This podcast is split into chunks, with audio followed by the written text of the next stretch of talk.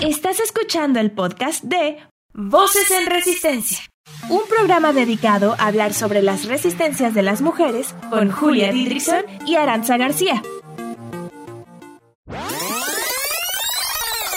Voces en Resistencia. Este es un programa para todas las mujeres. Porque todas resistimos. Todas, todas, todas. Llevamos haciéndolo toda la vida. Voces en resistencia. Sí. Hola, bienvenidas a Voces en Resistencia. Esperamos que se encuentren bien. El pasado 14 de julio fue el Día Internacional de la Visibilidad No Binaria. Se escogió esta fecha por ser el punto intermedio entre el Día Internacional de las Mujeres, el 8 de marzo, y el Día del Hombre, el 19 de noviembre. Hoy en Voces en Resistencia abordaremos el no binarismo acompañadas de personas no binarias. Bienvenidas y bienvenides. Voces en Resistencia. ¿Qué eres? ¿Hombre o mujer? ¿Mujer? ¿Hombre o mujer? ¿Qué eres? ¿Hombre? ¿Hombre? ¿Mujer? ¿Mujer? ¿Hombre o mujer? ¿Hombre? ¿Hombre? ¿Mujer? ¿Hombre o mujer? ¿Qué eres? ¿Hombre o mujer? A la mayoría de las personas todavía nos cuesta trabajo pensar fuera del binarismo mujer-varón. Esto coloca obstáculos que impiden vivir la corporeidad y la experiencia vital con autonomía de las personas con identidades no binarias. Las personas no binarias no se identifican permanentemente, exclusiva y o integralmente con el ser hombre o mujer. La vivencia de las personas con identidades de género no binarias transmiten una resistencia y una crítica profunda a la forma de cómo tradicionalmente hemos entendido el género. Ellas nos enseñan que el género también puede ser un lugar de exploración, posibilidad, autonomía y resistencia. Una de las principales violencias que padecen es justamente el que se niegue su existencia. La periodista Tania Mesa, en su columna Visibilidad no binaria, apunta que se les acusa de ser un invento millennial, como si en la historia de la humanidad jamás hubiera habido disidencias genéricas.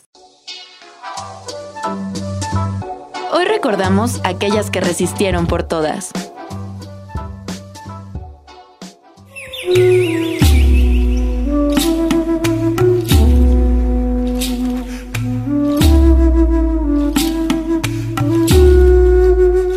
En los años 300 y 400 antes de nuestra era, se desarrolló en Perú la cultura mocho, y una de sus principales aportaciones fue la cerámica. Una de las vasijas más enigmáticas es una figura cuyo cabello trenzado señala que es una mujer. Sin embargo, una mirada más cercana revela que la figura moldeada tiene vulva y pene. En sus manos sostiene el pene. Él, ella, dirige una cuchilla hacia su base en un aparente gesto de castración. El escritor Michael Horswell, autor de La descolonización del sodomita, apunta que esta figura nos ofrece un interesante enigma. ¿Por qué está la figura cortando su pene? ¿Representa esto simbólicamente algo acerca de la ideología de género moche? Aunque estas preguntas quedarán sin respuesta, el hacerlas invita a una reflexión profunda sobre el papel de lo femenino, lo masculino y lo andrógino en las culturas de los Andes. Demuestra que las identidades existen desde hace 300 años antes de nuestra era. Michael en su libro llama a estas personas los integrantes del tercer género y señala que desaparecieron de la historia porque cuando los españoles conquistaron Perú, fueron vistos como sodomitas, lascivos y repulsivos, ya que crearon una crisis en el paradigma patriarcal español y en las normas de género de los españoles. La respuesta de los conquistadores fue el castigo, la subyugación y el exterminio de gente considerada como abyecta. Los conquistadores solían quemar todas las vasijas relacionadas al tercer género. Estas medidas marcan los siguientes siglos de aculturación e imposición de identidad de género. Nada alejado a como es el día de hoy.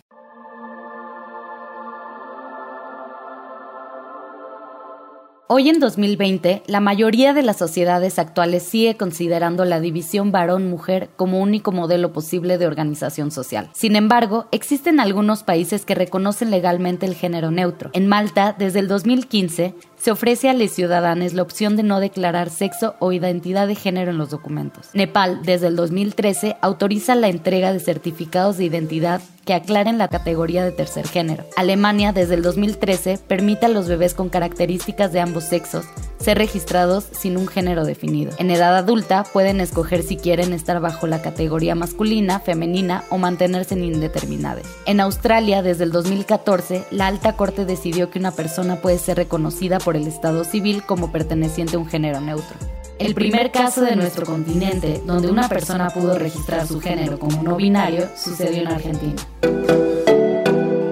Algunas de las identidades de género no binarias son género fluido. Significa que está en constante movimiento entre los géneros, con periodos de transición imprecisos y variables. Bigénero es la identidad de una persona que se identifica a sí misma como masculina y como femenina. Agénero, la persona no se identifica con ningún género. Pangénero contempla siempre más de una identidad, pudiendo ser todas las identidades posibles. También existen las personas trans no binarias, y son aquellas cuyo género, aparte de no ser el asignado al nacer, no es total o parcialmente ninguno de los géneros binarios. Por ejemplo, un hombre trans binario se identificará con los pronombres masculinos. En el caso de las personas trans no binarias, puede variar, pero por lo general preferirán que utilicen pronombres no binarios al referirse a ellos. Las identidades son continuas, por eso no existen delimitaciones siempre están en constante cambio y construcción. Lo no binario no busca eliminar las categorías que cuestiona, sino construir otras y defender el derecho a no encasillarse en ninguna. Resistimos para cambiar realidades.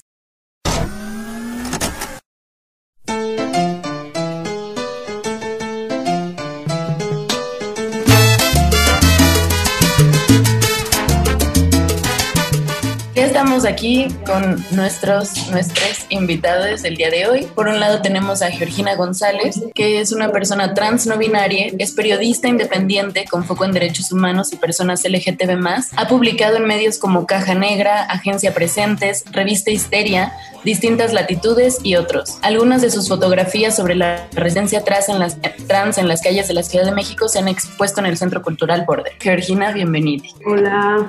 Y también tenemos a Pauli Alcalde, eh, que es una persona no binaria de la Ciudad de México. Sus pronombres son él, ella. Es psicóloga egresada del claustro de Sor Juana, con especialización de estudios de género y el cuerpo. Es transactivista enfocada en proyectos de salud mental y en la visibilización y aceptación de las vivencias trans en México. También es artista visual, ocasionalmente escribe poesía se posiciona a favor de la legalización y regularización de la cannabis, del aborto y es feminista interseccional.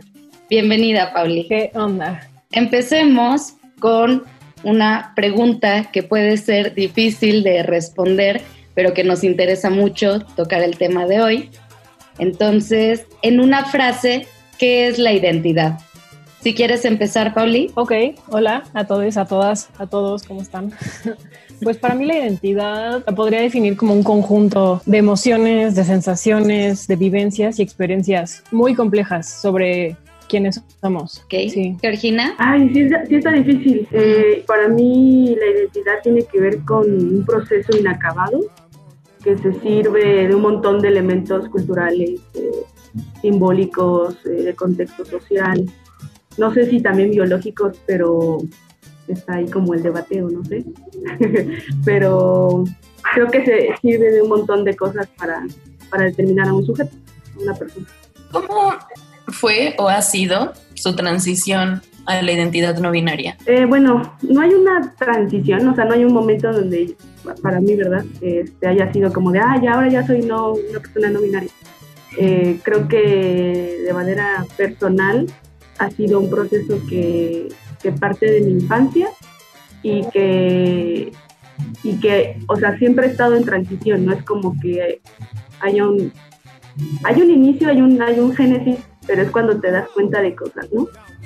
Pero no hay, no hay en sí un momento de, ay, pues fui asignada mujer al nacer y ahora, entonces transiciono a ser no binaria. No lo pienso así, no pienso así la transición, creo que es un proceso que igual te acompaña toda la vida eh, entonces, este, pues eso, para mí sucedió a los cinco años eh, y, o sea, como de ser un poco más consciente y después entonces se da a los 15, 16 años, cuando ya digo, sí, yo o sea, no puedo ponerle palabras, pero tengo certezas de que no soy una mujer y también tengo certezas de que no quiero ser hombre. Y en esta diferencia de no ser y no querer, porque estaba en esa duda también como de, bueno, si, si desde los cinco años tengo certeza de no ser niña, entonces eh, entra esta cuestión, entonces seré niño porque sigues viviendo en el binario y te pone así como, si eres A, eres B. Y entonces fue hasta como los 19 años que dice, no, realmente, o sea, lo tuve como más seguro de decir, ahora no, no quiero ser hombre, pero sí quiero vivir ciertos procesos que se adecuen a mi identidad, a como yo desde, desde que era niña este, pues ya me concibía, ¿no? Me concibía en un cuerpo, me concibía justamente en una, una, identidad encarnada en este cuerpo, por así decirlo, eh, que sí decía, bueno, pues no sé, yo desde, desde que tengo cinco quería el Ken Barba Mágica y dije, wow, pues la, la barba puede crecer y nada más retirándola con agua puede como aparecer y desaparecer. Y que yo quiero eso, no quiero una barba tupida del leñador, pero sí al menos un bigotito de Juan Diego, una cosa así. Entonces, eh, sí, o sea, eh, a los 20, 19 dije, no, pues igual y si quiero tener estos procesos. En este caso sería un proceso de, un tratamiento de reemplazo hormonal. Eh, y ahora, bueno, todo, ese, todo eso, eso es parte de la transición. No necesariamente, o sea, quiero dejarlo claro que ser una persona trans no quiere decir que tienes que someterte a fuerza a procesos quirúrgicos o, de, cuestiones químicas como las hormonas, eh, porque está en ti, o sea, lo vives cotidianamente, es una cuestión con la que vas todos los días, eh, pues colocándote políticamente en la calle y en la sociedad. Entonces, este, sí, ha sido como constante mi transición, no ha habido un momento así culminante, sino sino bueno, cuando ya nada más le pones la palabra, porque justo de niña no, no tiene certeza, no hay una palabra. Yo conocí la palabra trans a los 15 años y me hizo sentido, conocí lo, un poco la palabra queer y después a leer un montón de cosas, teoría, que me hizo todavía más sentido. Eh, y después los feminismos, yo empecé al revés, me llegó lo queer primero y después los feminismos. y entonces ya, entonces te vas complementando un montón a nivel como teórico también para entender, pero ya hubo un momento en mi vida como que digo, yo no puedo partir de narrarme a mí misma como una teoría, porque no somos una teoría, las personas trans no somos teoría, entonces, este, más bien es eso, como cuenta de ti desde tu experiencia, y esto es como parte de eso. Y yo todavía estoy en un debate de decir si nombrarme o no, no binaria, porque, no sé, fue una cuestión como de la palabra, del origen gringo, o bueno, no sé si gringo, pero es anglosajón. Eh, a mí todavía Digo, no, como que no me gusta del todo, me gustaría encontrar una palabra y bueno, no la tengo. Creo que importa un poco las etiquetas para encontrar comunidad y hacer comunidad, pero ya es una vivencia que uno lo vive de manera individual. Yo así lo veo lo trans, lo vives de manera individual, pero también de manera colectiva o comunitaria. Y eso te ayuda a encontrarte y encontrar a otros. ¿Tú, Pauli? Qué bonito.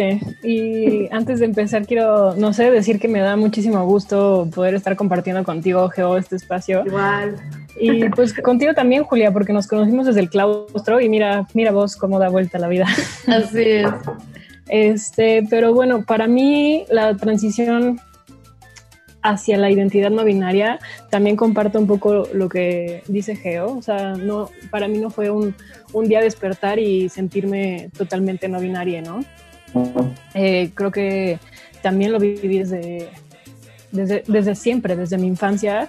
O sea, yo recuerdo mucho que eh, no me sentía mucho ni con las niñas, ni con, ni con los niños.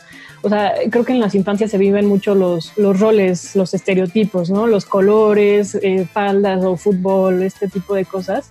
Y desde ahí yo no me encontraba del todo, me identificaba mucho más con los deportes, con esta cosa como más masculina, por así decirlo, pero en la adolescencia dije, ok, también está como el tema de la aceptación, de que bueno, yo quiero que, no sé, me traten como...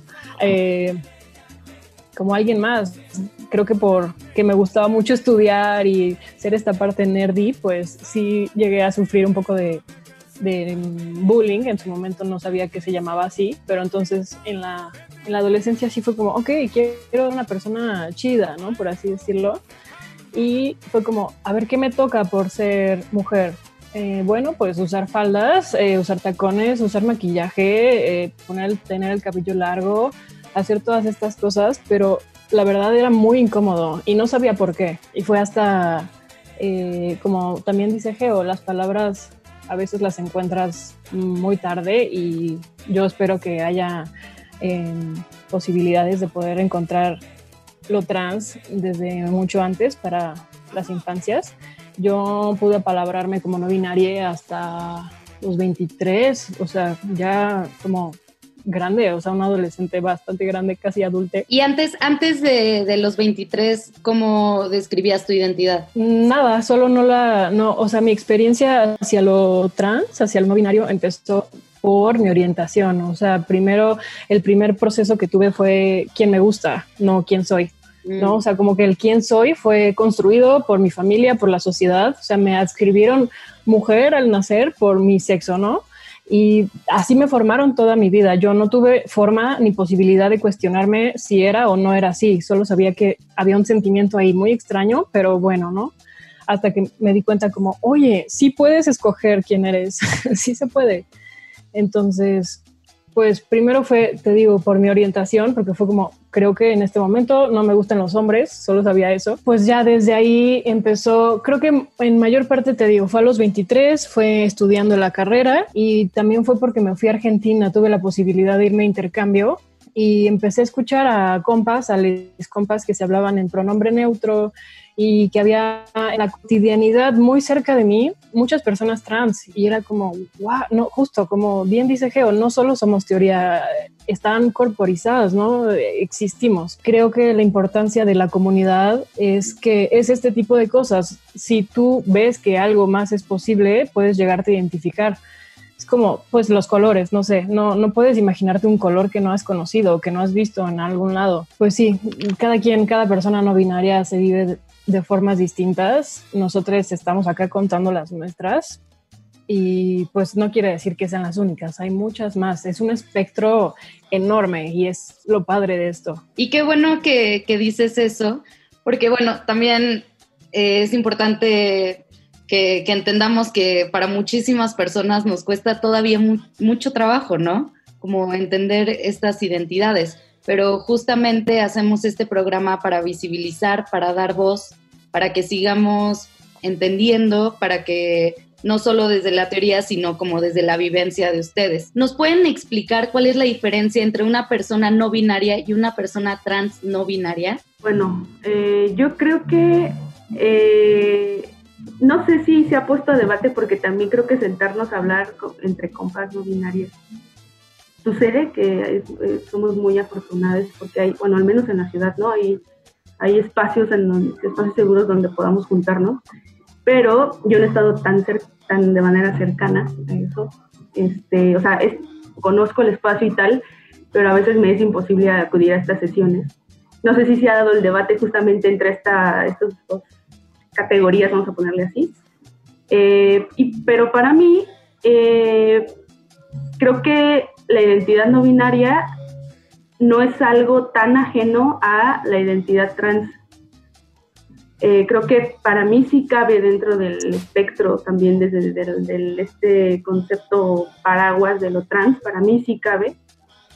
Pero creo que también hay personas que deciden nombrarse a secas no binarias porque pues bueno, no sé, será cosa que le preguntes a alguien que sí se defina de manera muy estrecha, o bueno, no estrecha, sí, tal cual no binaria, y no no le ponga esto de trans no binaria como yo.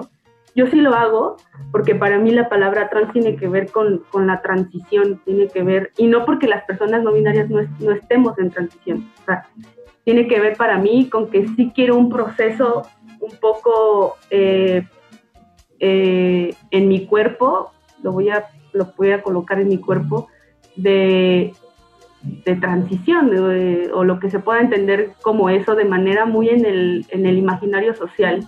O sea, como de pasar de una cosa a otra, o sea, aunque no está definido esto ni de dónde partes ni a dónde vas, ¿no?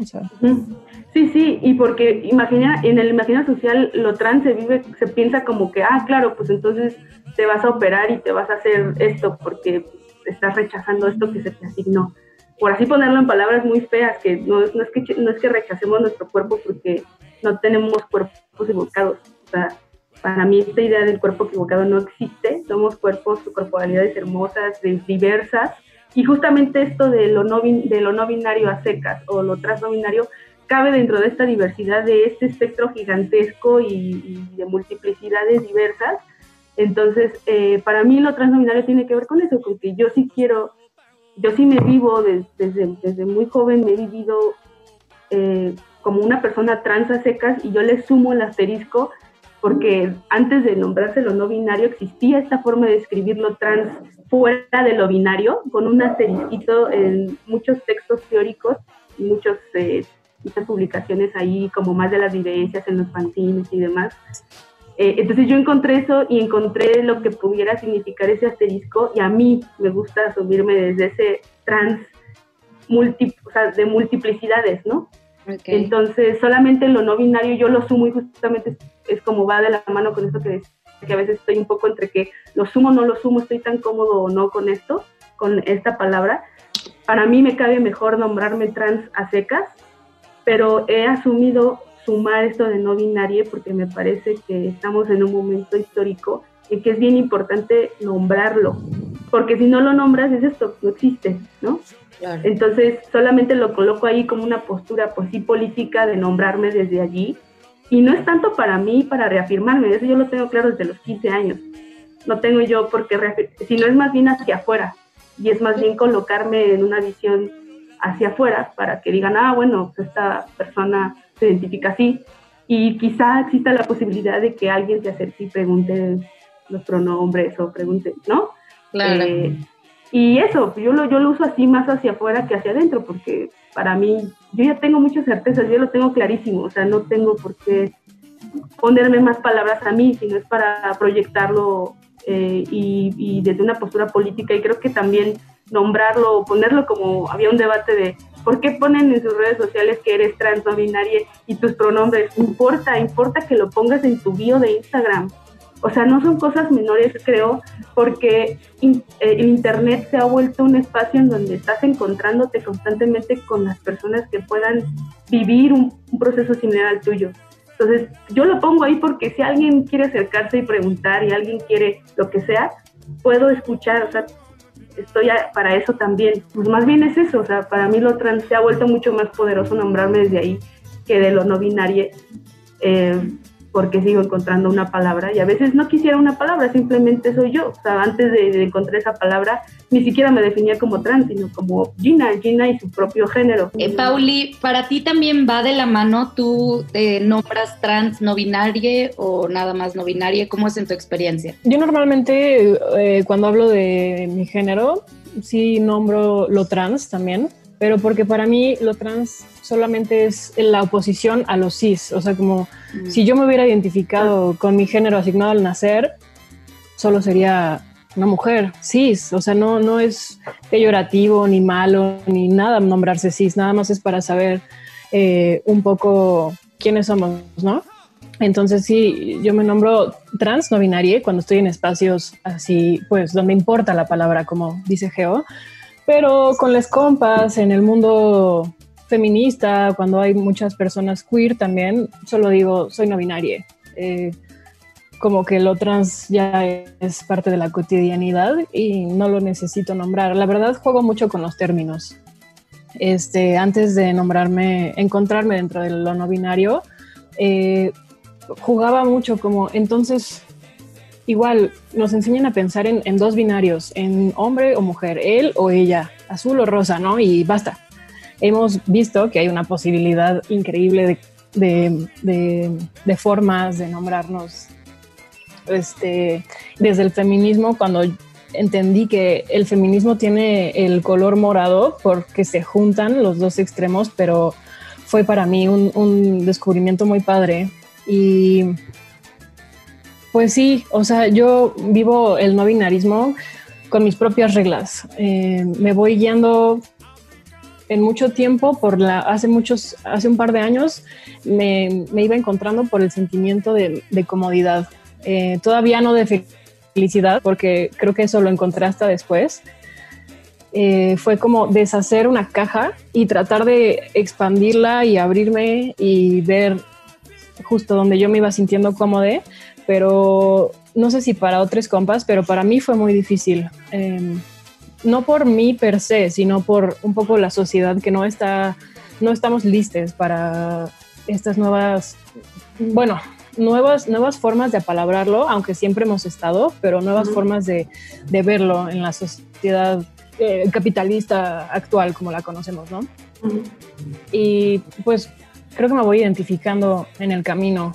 En este momento me identifico como una persona trans, no binaria, este, y me parece que así se va a quedar, pero si de repente siento otra cosa, pues voy a empezar a meterme hacia allá. O es como, como cuando en algún momento te, te identificas con tu orientación, o sea, con quién te gusta, y después te das cuenta que no solo eras bi, que, bueno, que haz de cuenta que no, que no eras lesbiana, que también eras bi, eh, o que, y ahora es como, ¿qué tal que soy pan? ¿No? O sea, como puedes ir cambiando. Y a mí me gusta verlo así, como no estamos totalmente definidas ni construidas, lo vamos, lo vamos encontrando en el proceso. Me gusta mucho esa como última frase de eh, estamos en construcción, porque justo creo que mucho de lo que decía Georgina y de lo que dice Pauli va, va de eso, ¿no? Es una experiencia personal que quizá ni Julián ni yo podremos entender completamente, pero lo que sí se entiende es que la identidad se va construyendo. Y en esta construcción, ¿qué dificultades han tenido en cuanto a evitar el espectro de lo no binario? Bueno, ay, no sé, es que mi proceso ha sido bien extraño. Yo partí como desde la valentía de ser adolescente y que desde ahí era como, sí, a huevo, y si en el metro me confunden y lo que sea, pues son ellos los confundidos, no yo, porque yo ya lo tenía clarísimo, ¿no? Pero mis dificultades han sido más bien al toparme situaciones de hostilidad en el espacio público y a mí me volvió como, o sea, de estar como así, como súper em, empoderada, por así decirlo, a, a meterme en una cápsula, y eso es muy reciente, a mis 25, 26 años, ya ni me acuerdo, 26, eh, viví una mm, situación de violencia sexual en la calle y entonces a partir de ahí fue como, pucha, eso para mí en, en, mi, en mi constructo cotidiano en cómo, eh, cómo se, se, vive en mí, eh, mi expresión, cómo vivo mi expresión de género, etcétera. Salir a la calle fue, o sea, fue volver a empezar de cero y ya no tenía esa, como esa resistencia y ese empoderamiento y esa valentía que a los 15 días decía, huevo, ustedes son los confundidos, ¿no? Eh, no, o sea, para mí las dificultades se han vivido a partir de, decías, eh, desde la violencia sexual eh, en esa ocasión hasta estas otras violencias que ni siquiera sé cómo llamarle, eh, pero que se vuelven bien, entre paréntesis o, comillas, sutiles, pero que, que, tienen que ver con la vigilancia del cuerpo en el espacio, ¿no? Es como los hombres, y han sido hombres cis, asumo que son cis, ¿verdad? La mayoría sí. Eh, cuando voy a la calle o cuando iba en ese momento con, con, mi pareja en la calle era como un reto, como de yo soy más vato que tú. Tú te ves vato, pero pues como que, ¿qué tienes entre las piernas? Y en el metro también ha pasado así, en el, en el espacio este del, del solo damas, eh, en el vagón exclusivo, pues, eh, también he vivido esas violencias, pero pues por mujeres y por policías, ¿no? Entonces, yo siempre lo he nombrado así como es la, policía del género. Lo he vivido desde que tengo, antes de los 15 años, ya lo vivía, por mi expresión de género, ¿no? O sea, no, no asumamos todavía qué era la identidad, pero ahora sé que yo encarno también mi identidad un poco en mi expresión de género. Entonces, este, las dificultades han sido más bien que yo he notado una sociedad mucho más hostil y tiene que ver con esto, con esta vigilancia de los cuerpos eh, con estos espacios en donde también las personas no binarias no cabemos, o sea, pensar el metro, por ejemplo, yo, yo debato mucho, me gusta mucho que el metro y el baño, porque me han sucedido cosas ahí donde, ¿no? Este, te confunden o, o más bien se confunden ellos, este, y quieren sacarte de maneras muy violentas de esos espacios o te corretean en el metro, o sea, es como, ¿qué? No puedo, o sea, no puedo entrar al vagón de mujeres donde yo asumo que ahí no voy a vivir violencias, pero sí las vivo. Y también en el vagón de vatos ha sido bien extraño. Hice un experimento desde el marzo del año pasado y que de ahí parte un fanzine que estoy construyendo, que tiene que ver con cuántas veces soy violentada en el metro, en el vagón mixto y en el vagón exclusivo. Y es increíble cuántas veces me tocó desde marzo del año pasado la cantidad de veces de las miradas vigilantes y el cuchicheo y la burla en el vagón de mujeres más que en el de vatos. En el de vatos pasaba yo desapercibida, era como un vato más. Qué fuerte. Y me parece que es ahí donde encuentro las dificultades, no conmigo, porque yo no tengo un error, no soy una falla, pero sí con esta falla de, del binario, ¿no? De construirlo tan rígido y que a partir de ahí las personas leen a otras personas y entonces buscan meterlas en estas cajitas que solo son dos y si no cumples, ah, entonces eres, eres tú la falla, pues realmente no. Entonces, más bien es ahí, no conmigo, sino sí con el, digamos, con los elementos externos. Gracias, gracias por compartir eso. Pauli, ¿tú qué dificultades? ¿Qué ha sido fácil? ¿No ha sido fácil? Eh, vivirse como una persona no binaria. Híjole, creo que ha sido padrísimo en mil cosas, pero también ha sido muy, muy difícil. Este, para mí fue difícil el primero poder nombrarme porque es un, véanlo como, como si estuviera ahí mi mente, ¿no? En la universidad y de repente metiéndome justo a, hice con una profesora en tercer cuatri un seminario de estudios de género y me interesaban muchísimo. O sea, solo fue como, no sé qué hay aquí, no conozco nada de feminismo, pero en clases nos daban lecturas y así fue como, de, aquí soy, ¿qué onda con esto? ¿Por qué no hay un espacio así en el claustro? Y lo formamos. entonces fue a partir de esas lecturas que mi cerebro empezó como, como una esponja, así a expandirse y a recibir chingos de información. No sé si a ustedes también les ha pasado. Yo creo que desde ahí eh, compitas este, feministas nos podemos llegar a entender. Eh, cuando, pues, al principio de, conocí todo esto de las corrientes feministas, yo estaba muy enojada, o sea, me decían cualquier cosa y incendiaba y contestaba y no, el patriarcado, ¿no? O sea, como que creo que es un proceso que ya veo que les pasa a muchas también, a muchas y muchas, pues porque de repente te entra así el golpe de, seco que dices, ¿por qué estamos viviendo de esta forma si nos hace daño, no? Así lo pongo en un ejemplo para, mi identidad no binaria. O sea, fue el mismo eh, putazo darme cuenta que, podía tener que la, la, libertad de decidir sobre quién soy, sobre cómo quiero verme, cómo justo mi identidad se puede correlacionar con mi expresión de género. Y pues ahí fue cuando empecé a transformarme físicamente, pero creo que al menos conmigo las transformaciones físicas vienen, son el reflejo de un proceso mental previo, de mucho, mucho trabajo interno, eh, mucho saber quién soy, este, ir al psicólogo, aunque sea carísimo. Este, y lo difícil fue y es todavía el reconocimiento por parte de la sociedad. Eh, vamos a un corte musical, regresamos en un minutito.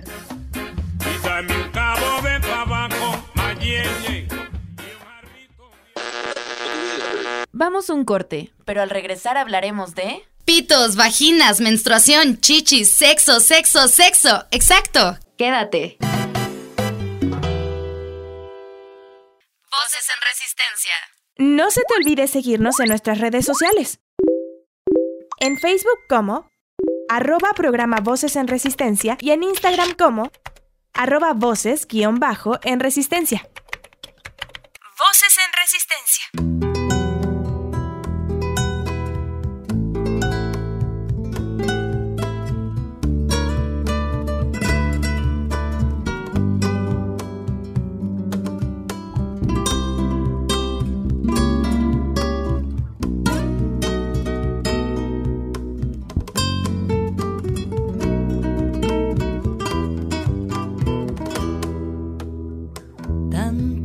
Belleza inadvertida, tanta amargura que no ven, tanto golpe al alma casi nos hace creer que el silencio es nuestro aliado para permanecer. Y mira que un nos cansamos y brotamos de la tierra sin aviso. Invadimos todas las calles, nadie quedará sumiso, levantando el polvo que nos hicieron morder.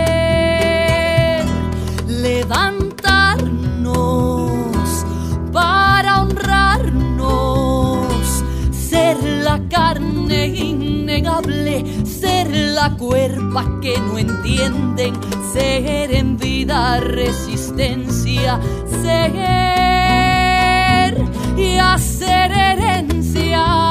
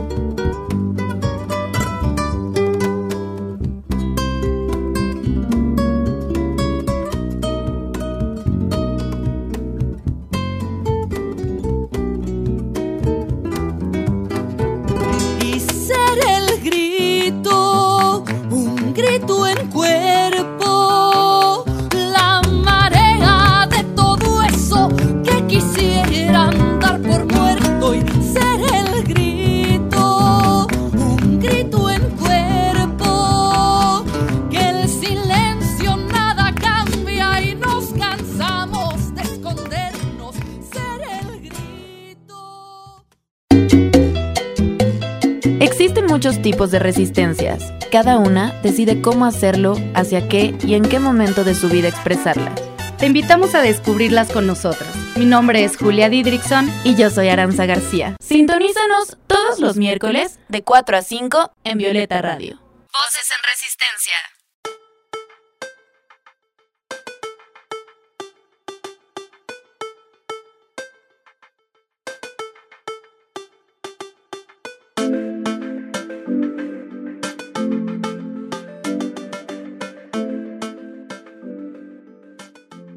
Queremos hacer esta pregunta porque queremos aprender más. Eh, ¿Cómo ha sido su experiencia en cuanto a la lingüística y los pronombres? ¿Y cuál es la importancia del lenguaje? O sea, un poco lo decías, pero si nos pueden este, explicar un poco más. Si quieres empezar tú, Geo. De manera personal he estado como en un tren distinto en varias etapas de mi vida. Eh, primero así como de, no, voy a rechazar el, el femenino, porque para, o sea, para, yo tenía esta idea de, no, es que pues yo no, tengo certeza de no ser niña, de no ser mujer, de, bla, bla, bla. Entonces decía, pues claro, lo voy a rechazar. Porque, lo rechazo porque había estas violencias, eh, micro, micromachismos, por así decirlo, que decía, chale, pues ser vato, ser niño, ser mi hermano, pues en concreto, pues es súper chido, súper cómodo, ¿no? Entonces yo desde ahí dije, no, pues el ella sí me incomoda un poco, pero nunca lo nombré siendo muy joven. Me costó mucho trabajo decirle a mi mamá o a gente cercana, eh, oye, ya no me digas hija, ¿no? Ya no, ya no me hables en femenino. Pero después decía, pucha, eh, no sé, fue como muy extraño, pero cuando mi mamá en unos, en varios momentos del pasado me, en público decía, ay, sí, a ver, dele por favor esto a mi hija, ¿no? No sé, en el metro, cuando me, me, llegó a pasar con mi mamá en el metro que el policía de, del vagón exclusivo se me pusiera el puerto de que yo no puedo pasar y mi mamá era de así una, se encendía en furia y de, es, es mujer, o sea, como que, o sea, ella como de, de, manera, pues de defenderme, ¿no? Lo, lo gritaba claro. y era como de, hey, vato, no te confundas. Eh, y, y, cuando pasaba era eso, pues como de, no, es que no soy mujer, no, es que tampoco. Eh, pero para mí, a mí me costaba mucho trabajo compartirle a mi mamá eh, estas cosas. Y eh, pues pasé del, del, rechazo al término femenino a después decir, no, pues ahora quiero todo el tiempo que me nombren en él. E incluso yo asumí el pronombre masculino en mi propia cotidianidad, ¿no? como ahorita incluso eh, uso el masculino y el femenino y el neutro como pues me salga, básicamente no soy muy consciente de eso. Eh, pero sí soy consciente de que me cuesta mucho trabajo el neutro para nombrarme a mí misma. Es, es todavía muy dificultoso porque es algo como meter, es como aprender a hablar de nuevo. Es un poco así. Entonces sí, es, es, es difícil. Eh, y la cuarentena me ha permitido un montón eso, practicarlo aquí, aquí en mi casa, conmigo, o sea, hablando yo misma, por así decirlo, me ha servido, pero antes de esta pandemia, pues yo todavía era menos frecuente usar el neutro para mí este, y para hablar de otros, ¿no? Y no lo uso el otros como plural, o sea, eso también es importante decirlo, o sea, no, no, los otros no, o sea, para a mí sí me importa decir otras, aunque te arrastres más la lengua, es importante mencionarlos a todos, o sea, y a todas y a todos, pues, eh, pero no usar solamente la E solo como, como eso, como que plural, y porque ahí también se borra un poco, pienso, es, algo que he pensado últimamente a las mujeres, que tanto ha costado. Totalmente. Entonces, a mí sí me gusta nombrar otras, otras, otros, ¿no? O sea, encasillar, bueno, no encasillar, más bien, no, pues sí, darles un lugar, un espacio a todos, todas las personas más bien. Y a veces es difícil. Entonces, este, sí, navegué así en esta cuestión de los pronombres, pero después hubo un punto donde dije, pucha, y justo fue como cuando empecé a leer más cosas teóricas, que dije, no, es bien importante, es bien importante el ella, o sea, en la historia, es bien, bien importante. Y es muy reciente realmente, como hace tres años, eh, que, dije, no, ya no, reconcíliate con el ella, reconcíliate, reconcíliate con tu ella. Y eso hice, y fue un proceso bien difícil, porque era reconciliarme al mismo tiempo o recordar o revivir violencias que partieron siempre de ella, del asumir, del, ser asignada de mujer, pero también después de, todos estos los roles de género y el constructo que se van encaminando, ¿no? Entonces, romper un poco con eso y, abrazar, por así decirlo, mi pronombre ella, fue un proceso bien complicado, pero ahora lo defiendo mucho porque me parece que es una es una reconciliación que yo necesitaba, incluso para no, no sentirme como un poco fastidiada cuando pasaba esto con mi madre, ¿no? Por, por decirlo así, de que ya no me digas ella, no me ves en femenino en público porque es muy chocante. Y ahora digo, no, o sea, entiendo que para muchas personas es como, no, mi mamá me tiene que decir y hablar en ella porque yo se lo pedí. Yo se lo he pedido a mi madre y lo he intentado, pero si yo, incluso a mí me está costando trabajo, también debo entender que a ella le va a costar trabajo. O sea, que estamos en un constante aprendizaje y algo que recién escribí un poco es como poner, no sé, como mis pronombres son ella, porque ya quiero empezar también a darle un espacio político desde el lenguaje al ella, me parece importante. No borrar para mí el ella, pero sí estaba pensando hace poco en decir, bueno, soy ella, pero ella para mi mamá. Mm. como y, y, no lo veo como de, ay, pero pues a tu mamá no va, no va a tener un proceso también como de aprendizaje. No, sí lo tiene, porque me conoce, porque, porque todo el tiempo pues convivimos, pues, ¿no? O sea, no es como que ya no, ella va conmigo, ella ha transitado conmigo. Y también ha de, como lo contrario a transitar, como destransitar, porque también yo también en momentos de mi vida, sobre todo adulta, me ha costado asumirme trans me ha costado verbalizarlo a partir de estas violencias y es como también entro, he entrado en, varios momentos de mi vida muy recientes, he entrado en muchas dudas, como decir, pucha, es que realmente, o sea, ¿qué quiero ser o qué soy? Y esa cuestión del querer ser es que no es querer ser porque ser trans no es una decisión. No estamos decidiendo, ay, ahora, no, no, ser trans es una decisión. Es algo que ya lo, lo encarnas desde hace un chingo, nada más te das cuenta y le pones nombre en el paso de los años o el tiempo que te, que te aclares, pero, pero si a mí me está costando, a mi mamá y entiendo que a mi entorno más cercano también. Y eso, fue un, ha sido un proceso bien, bien loco con el lenguaje y, este, y me parece que el lenguaje tiene una potencia así, no sé, o sea, ustedes trabajan con el lenguaje. Yo también soy periodista y me parece que el lenguaje es, es muy potente porque te ayuda a darle cabida a algo o a alguien, a su existencia, pero también a romper estas dinámicas de violencia simbólica que ha puesto a muchas personas en espacios vulnerables. Entonces, es bien vital tener conciencia de que las palabras importan. O sea, y no es como que nos quedemos todo el tiempo en el lenguaje y, ay, ¿no? Y lo queremos demasiado, no, no se trata de eso, pero sí de ser conscientes que es importante nombrar a otra persona como gusta ser nombrada. ¿Cuál es la importancia del lenguaje para ti? Pues desde acá me gusta mucho explicar cómo lo pienso desde la psicología, desde mi carrera. Eh, un poco, pues sabemos que el lenguaje es un constructo social que los humanos hemos obtenido por nuestro cerebro, no sabemos, o sea, bueno, yo no sé por qué, pero nos ha hecho eh, ser seres hablantes, parlantes que se intercomunican y que por eso podemos hacer las cosas y las maravillas que hemos creado eh, con nuestros cuerpos, con la sociedad, con todas las investigaciones. Eh, hablar es importantísimo para nosotros, ¿no? De las formas que sea, no necesariamente con la palabra, pero sí, la palabra nos define, la palabra construye y en este sentido es importante hablarnos como nos identificamos, porque si nos hablamos como nos identificamos, pues eh, existimos. Y esto como creo que lo, tomo desde una postura ahí lacaniana, este, porque yo lo veo como, ok, si desde que nacemos hay dos cosas que se nos, eh, una se nos impone, que es el género, y la otra pues también es como, tienes que hablar, ¿no? O sea, desde el momento, ah, ya estás llorando y sale un sonido.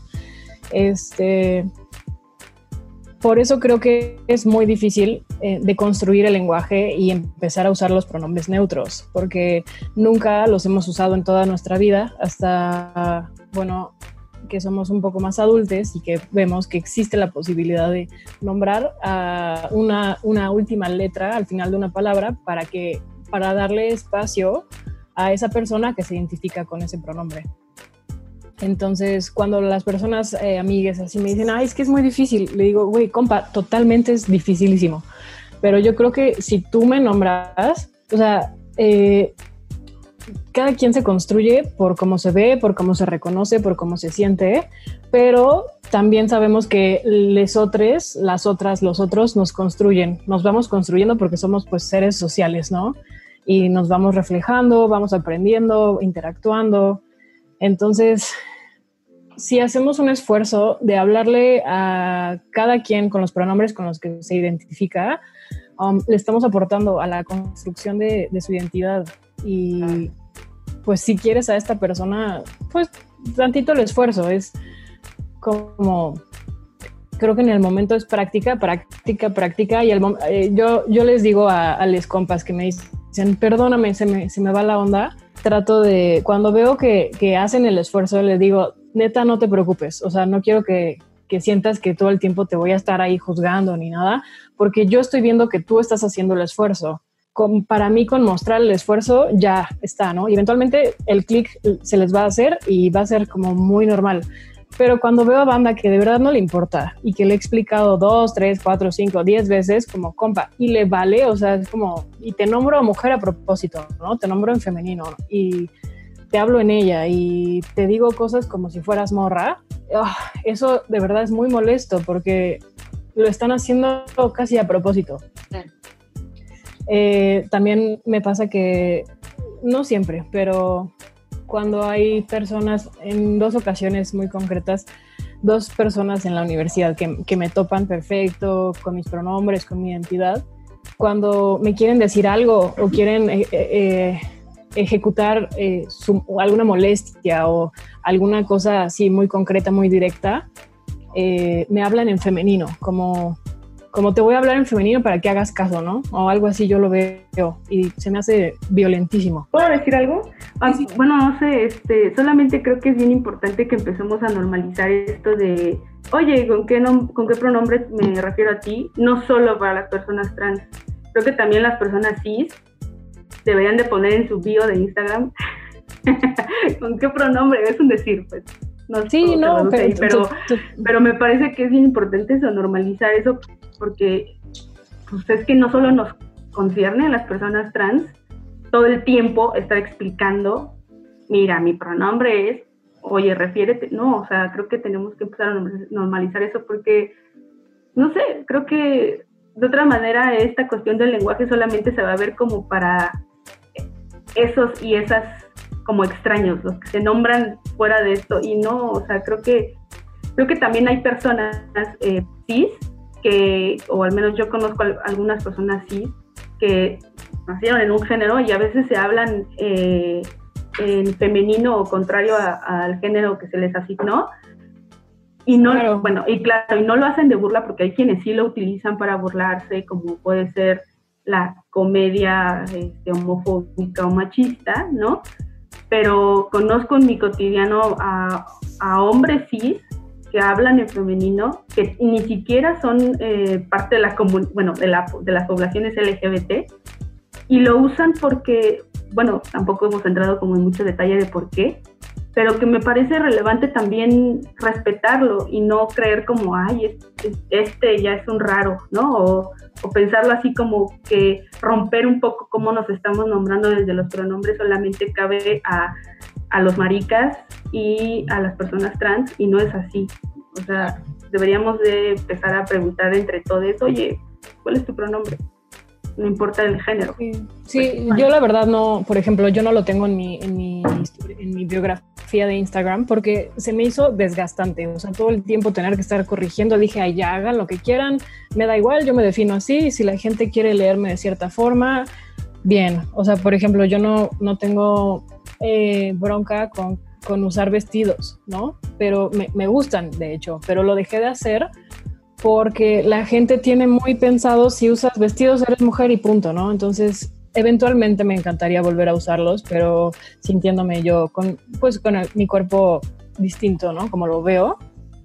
Este, pero sí, totalmente. Mi pareja este, es, una, es una mujer y se habla a veces con el pronombre neutro y está bien chido. Es como, y una vez le pregunté, ¿por qué lo haces? Me dijo, pues es que está padrísimo. O sea, si tú lo haces, o sea, yo me doy cuenta cómo tú puedes navegar en tus pronombres. Yo también lo empecé a hacer y es válido. Y yo, claro, es súper válido. Dan ganas, te lo juro que dan ganas. Sí. Porque te, da más, te, da más, libertad, más autonomía en, en, lo que quieres. Eh, pues les tengo una mala noticia. pero el tiempo se acaba el tiempo, pero no queremos irnos sin antes preguntarles y que sean breves en sus respuestas. Por favor.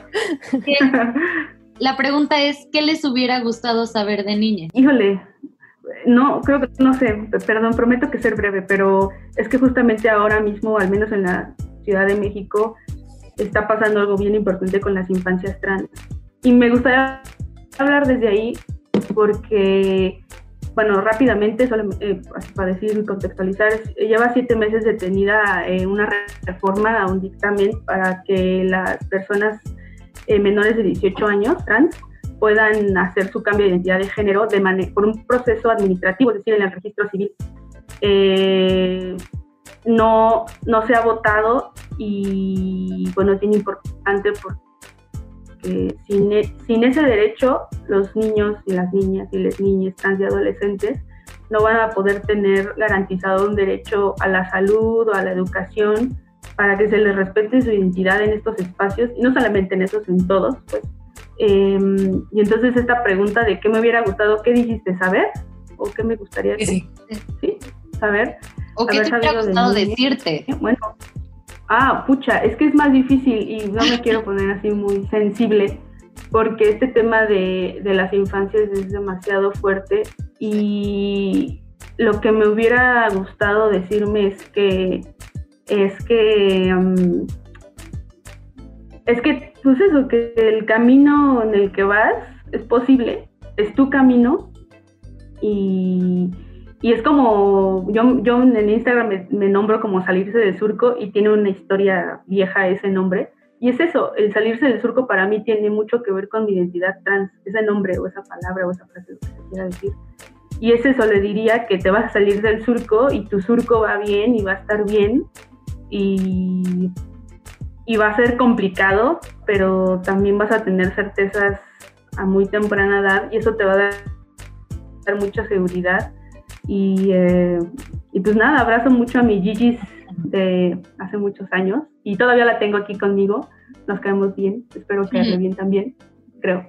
Eh, pero también creo que tengo una deuda eh, con mi yo de, de infante. En, quiero recuperar esa valentía que, que cuando niña tenía y entonces, como eso, que le debo un montón, pero que el camino es posible, que, que, somos caminos. Al final es como que no es que solamente haya dos, tú fórmate tu propio camino y está bien, es posible. Y no eres una falla y no eres un error. Eh, y tu cuerpo, puedes tener conflictos con tu cuerpo, em, eh, pero pero no estás en el cuerpo equivocado y no te hace, tener el cuerpo que tienes no te hace menos trans también. Ay, Geo, abrazo muchísimo a tu Geo de niña. Eh, Yo también. Es súper bonito lo que, lo que nos dices. También, Pauli, también abrazo a tu niña que todavía debe estar por ahí.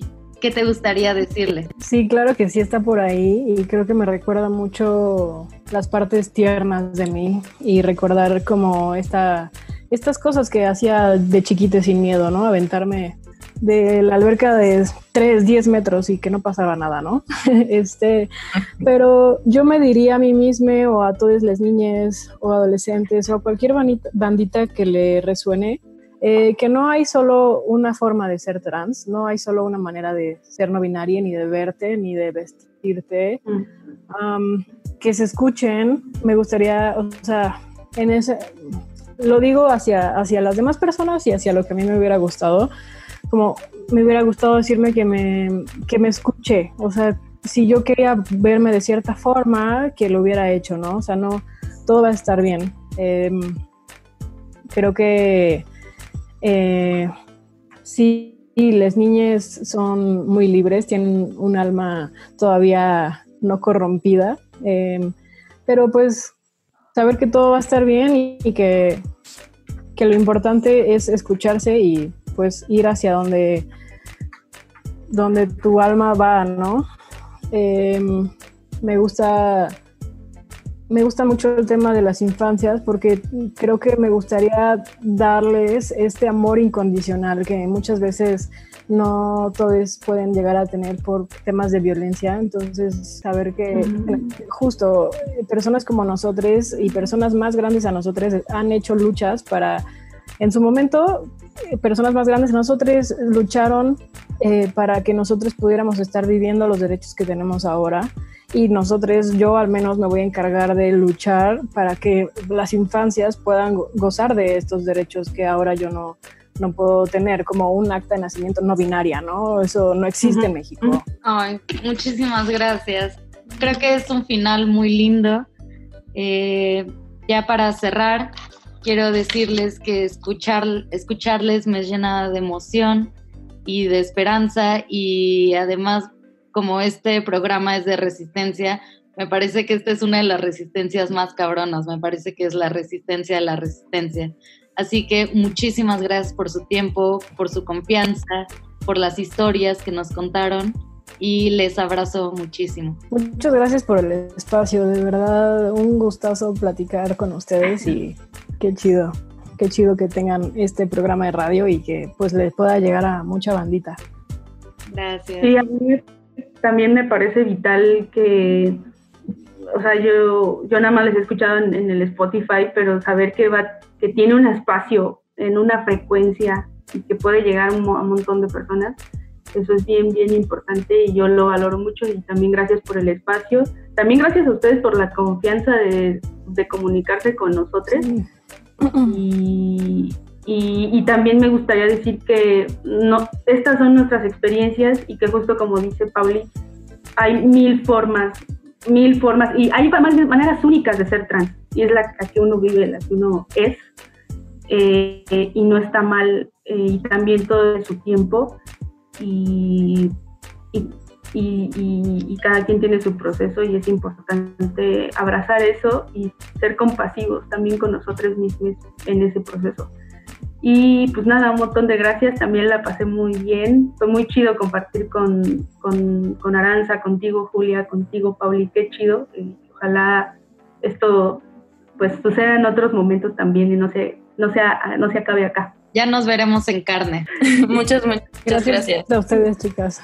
Sabemos que fue un diálogo largo, pero necesario, y justo es por eso que digo que, que hace falta mucha escucha y mucho diálogo. Muchas, muchas, muchas gracias.